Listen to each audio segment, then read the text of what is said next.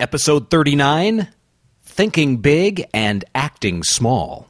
You're listening to The Game Changers with Jason Jennings. Leadership lessons in speed, productivity, growth, innovation, and reinvention. Now, here's worldwide best-selling author and speaker Jason Jennings and your host Dale Dixon. Welcome to The Game Changers. It is the podcast leading highly principled people to their full potential. I'm your host Dale Dixon. We are with Jason Jennings. Jason, great to be with you today. Uh, great to be with you today, and I'm kind of dangerous because instead of my cappuccino, it's uh, been a couple of jolts. Uh oh. All right. So the caffeine is flowing, uh, which is great because I want to go back to one of your books, Think Big, Act Small. Where did that title come from? Well, I should probably tell you where all the titles come from. Uh, they they don't come from me. Uh, I come up with a subject: uh, productivity, speed, growth, uh, innovation, reinvention, and then we figure out uh, how we're going to quantify companies and performance, and then we identify companies, then we gain access to companies. And it's always sometime uh, in the process of the research that the title occurs to us. I mean, it just lands in our lap, and, and it never comes from me, and it never comes from one of my researchers. Uh, it comes from the people we are interviewing. And, and that was the story with uh, Think Big, Act Small, and here's the story. Uh, Think Big, Act Small, for those of, uh, those of our listeners who are not familiar with the book, uh, profiled originally, the original edition, profiled the only 10 companies in America uh, who had grown organically, double digits every year in the top line and every year in the bottom line for 10 years without a miss uh, between 2005, I'm sorry, between 1995 and 2005. then we went back because so many people still buy the book. Uh, we went back in like 2009 or 2010, I'm sorry, and we studied another five years. So these are the only companies who have grown organically, double digits every year uh, for 15 years in a row, both in the top line and in the bottom line. So when you're researching a book, uh, it's it's a huge flurry of activity. Uh, I'm on the road. My researchers are on the road. We're flying all over the place. Generally, I've got a researcher with me. And I so well recall where the title Think Big, Act Small came from. Uh, it had been one of those flurries of activities and airplanes and mad dashes for airplanes and, and intense interviewing and hoping all the recorders were working. And uh, finally, I, I was back home in the San Francisco Bay Area. And I had done most of my interviews at Sonic Drive In, uh, a most remarkable company. And I, I was going to have one final pickup interview with, Pattye Moore, who was the president of the company, and she was presenting to an investment analyst company in San Francisco. So I had I so I snuck about three more hours of her time. So we finally got together early one evening at about six o'clock uh, in her hotel room, and we sat down, and I said, Pattye, and it's a question I often ask, what's the magic? What is the magic that's allowed Sonic, I mean, to have this most incredible growth uh, for not 10 or 15 years, but for 20 or 25 years. Uh, is, there, is there magic? Now, I don't believe there ever is magic, uh, but she looked at me very pertly and said, Well, that's very simple. Of course, there's magic. And I said, There is? What is it? And she said, The magic is that at Sonic, we think very big, but we act very, very small. She said when, st- when people start acting big, they're going to be on a toboggan ride downhill. And so what happened, Dale, this is the neat part of the story. I went, think big, act small. Oh my God, I've got a title. And so uh, I came home after that several hour interview and, and I jumped on my desktop and I began emailing the other companies who were profiled in the book. Uh, because by the time you've spent days interviewing somebody, you develop a, a, relationship with them. It might be tough to get in originally, but once you're in, you're in like Flynn. And, and I hold these people very close to me. And so I sent an email to all of them saying, you know, I think we might have a title for the book Think Big, Act Small. And almost immediately, people started pinging me back with, well, that's a brilliant statement. Here's a memo that my father first issued 35 years ago that we will always think big and we will always act small. And somebody else always somebody else, somebody else said that's always been our motto. It's one of the things we talk about here all the time. And, and so that's where that title came from. And and I thought that's what we'd talk a little bit about uh, today. Um, you know, there are basically four variations in the theme. Uh, number one, I, I suppose you could think small and act small. But if you're going to think small and act small, uh, where in the hell is that going to get you? Uh, who I mean, wants to uh, do that? Well, yeah. Uh, believe it or not, there are people. I mean, if you own some small little uh, candle shop in some small little town and you're the great Mother Earth uh, and you cast all of your candles in sand and you've never wanted anything more than to eke out an existence, and I'm not going to judge that. Uh, but that's what you end up with. I mean, you don't, ma- you don't make yourself financially independent. You don't make anybody else financially independent.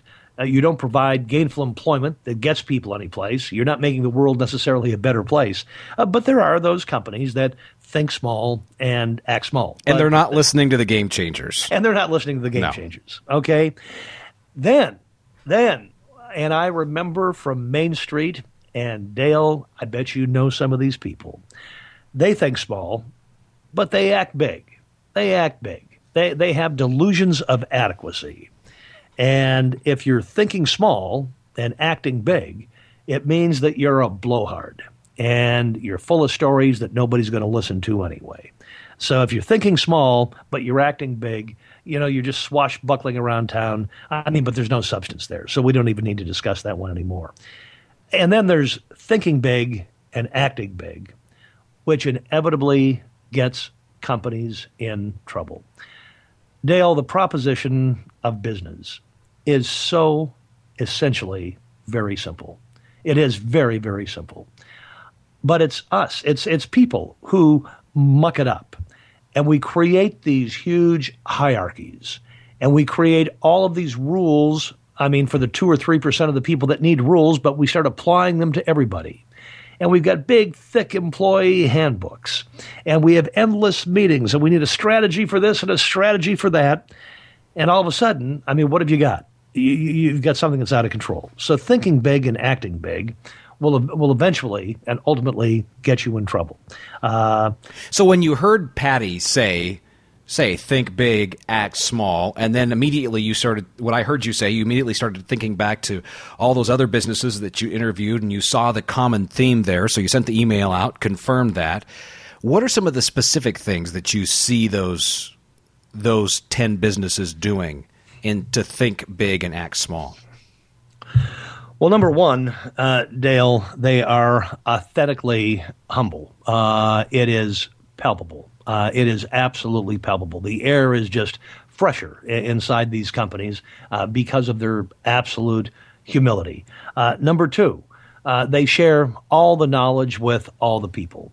There are no closed doors. I mean, there's no politics. There's nobody climbing up a ladder with their nose up the bum of the person the rung ahead of them. There's absolutely no need for that. Uh, in all of these companies, uh, we found absolutely no superficial uh, uh, distinctions uh, whatsoever. We didn't find any big offices. We didn't find any fancy homes. We didn't find any fancy cars. I mean, we just uh, found people. I mean, wearing khaki slacks and a, a polo shirt and driving a several year old, probably domestic car, most of them. I, I, find it fascinating that most of the companies in the book uh, were located actually in the heartland uh, of America, where I, I would suggest to you that the ethics and the work ethic is still a little bit stronger than in most geographic areas. Um, they're committed to making everything better for everyone. Uh, they're not sucking the company dry in the interest of accumulating vast wealth for themselves. They understand they have four constituencies. Uh, they have themselves, um, the shareholder or the owner. Uh, they have all of the employees. They have their vendors and suppliers, and they have their customers. And, and they understand that their job is to take care of all of those members of the constituencies. Uh, they they keep their hands dirty all the time. They understand that the only place it counts to be is in front of a customer saying, "What else can we do for you? What what what else hurts where we can make the pain go away? Uh, what else can we do for you that would make you a hero? What else can we do for you that would make you grow?"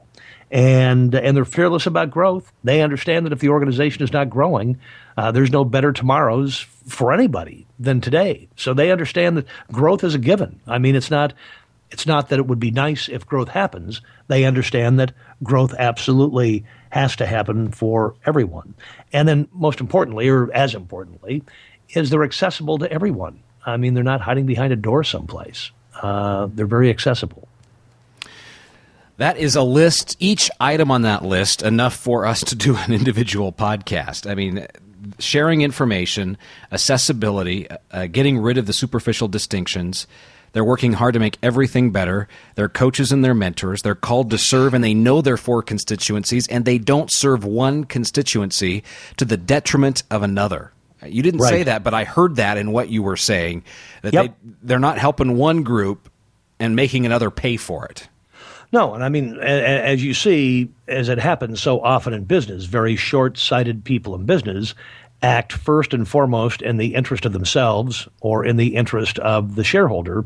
And that's extraordinarily short sighted. I, I, I, believe a number of episodes, and somebody should go back and listen to it, where I talked about Mike Long, the CEO of, of Arrow Electronics, when I said to him, I said, All you talk about is growth, growth, growth, growth, growth. I said, Is your shareholder so greedy? And he looked at me like I fell off the back of a turnip truck and he said, uh, Companies that act first and foremost in the interest of their shareholders do stupid things. Uh, they lay off people, they shut down factories, they slash product offerings. And so the challenge inside these companies is they understand they have employees. They have to make everything better for all of them. Customers make everything better for all of them. Vendors and suppliers make everything better for all of them and the shareholder where they make everything better for all of them. And as Mike Long told me, to show you how far, I mean, the proof of the pudding is in the tasting. And, and I hear this so often because there are so many great companies out there. But as the uh, U.S. economy uh, was entering the last huge economic downturn, and at Arrow Electronics, that really lagged uh, by about a year. Um, Long gathered his top couple of hundred people, and he said, "You know what? He said if we all gave up 10 or 20 percent uh, of our incomes, he said we would not have to lay one person off. And guess what? Uh, when the economy gets better, and it's going to, then we would not have to go through a very costly round of recruitment and training. Let's just give up some of our income and keep everybody on board. Uh, that was us. that was not you. If you'll give up 10% of your income, yep. it was us collectively. Yep. Yeah. Yep. Yep, and, and that's what they did. The and I, leadership. I love the I, I, love the idea of getting your hands dirty. That is such a that's a core theme that is throughout all of your books, and it's so important for businesses to wrap their heads around. What else would you rather do yeah. than sit down with a customer and say, "What else itches that I could scratch? What else causes you pain that I can fix? What else could I do to make you very successful?" I mean, what what other question would you rather ask? I know that's that's the one. And Jason Jennings, you have uh, sent us off into another week with a great list of things to do to make our game changing things to do to make our businesses better. Thank you so much for that. We want to encourage folks. You can pick up the book. You can read it yourself. That uh, revised edition of Think Big, Act Small uh, is wherever books are sold. And you can also let us know what you think of the podcast by going to uh, iTunes. Uh, go go online, uh, do a search for it write a review. Be sure to rate it in iTunes. That way, we ask you to do that so that more people can get a chance to see this material, hear this material. It'll rise higher in the rankings, and we would uh, we just want it's a it's a free service, and we want businesses to succeed. And uh, we think there's some great material here. And by you rating and ranking it in iTunes, pushes it higher up on the list, so more people get exposed to it. We definitely appreciate you doing that. And we're we're going to start reading off the names of people who do leave a review. So we'd love to say thank you to you on the podcast. Jason, any any last words? Uh, look forward to seeing you next week. It's uh, going to be another week off to uh, Washington, D.C. for a big speech. And then uh, hopefully I'll find some warmth eventually in uh, Phoenix for another speech. I'm, I'm working on the brand new book. Uh, one podcast coming up. We'll talk about some of the new research and some of the new chapters going into the new book. And so we're everybody's out there Uh, just looking for the good in everybody else and trying to make the world a better place. Sounds like you are living what you're preaching in making everything better for everybody. Thank you so much. You have a safe travel, and we will talk to you next week. Take care, my friend. You've been listening to The Game Changers leadership lessons in speed, productivity, growth, innovation, and reinvention with business thought leader, best selling author, and keynote speaker, Jason Jennings. Read Jason's most recent New York Times bestseller, The Reinventors, and visit his website at jason jennings.com.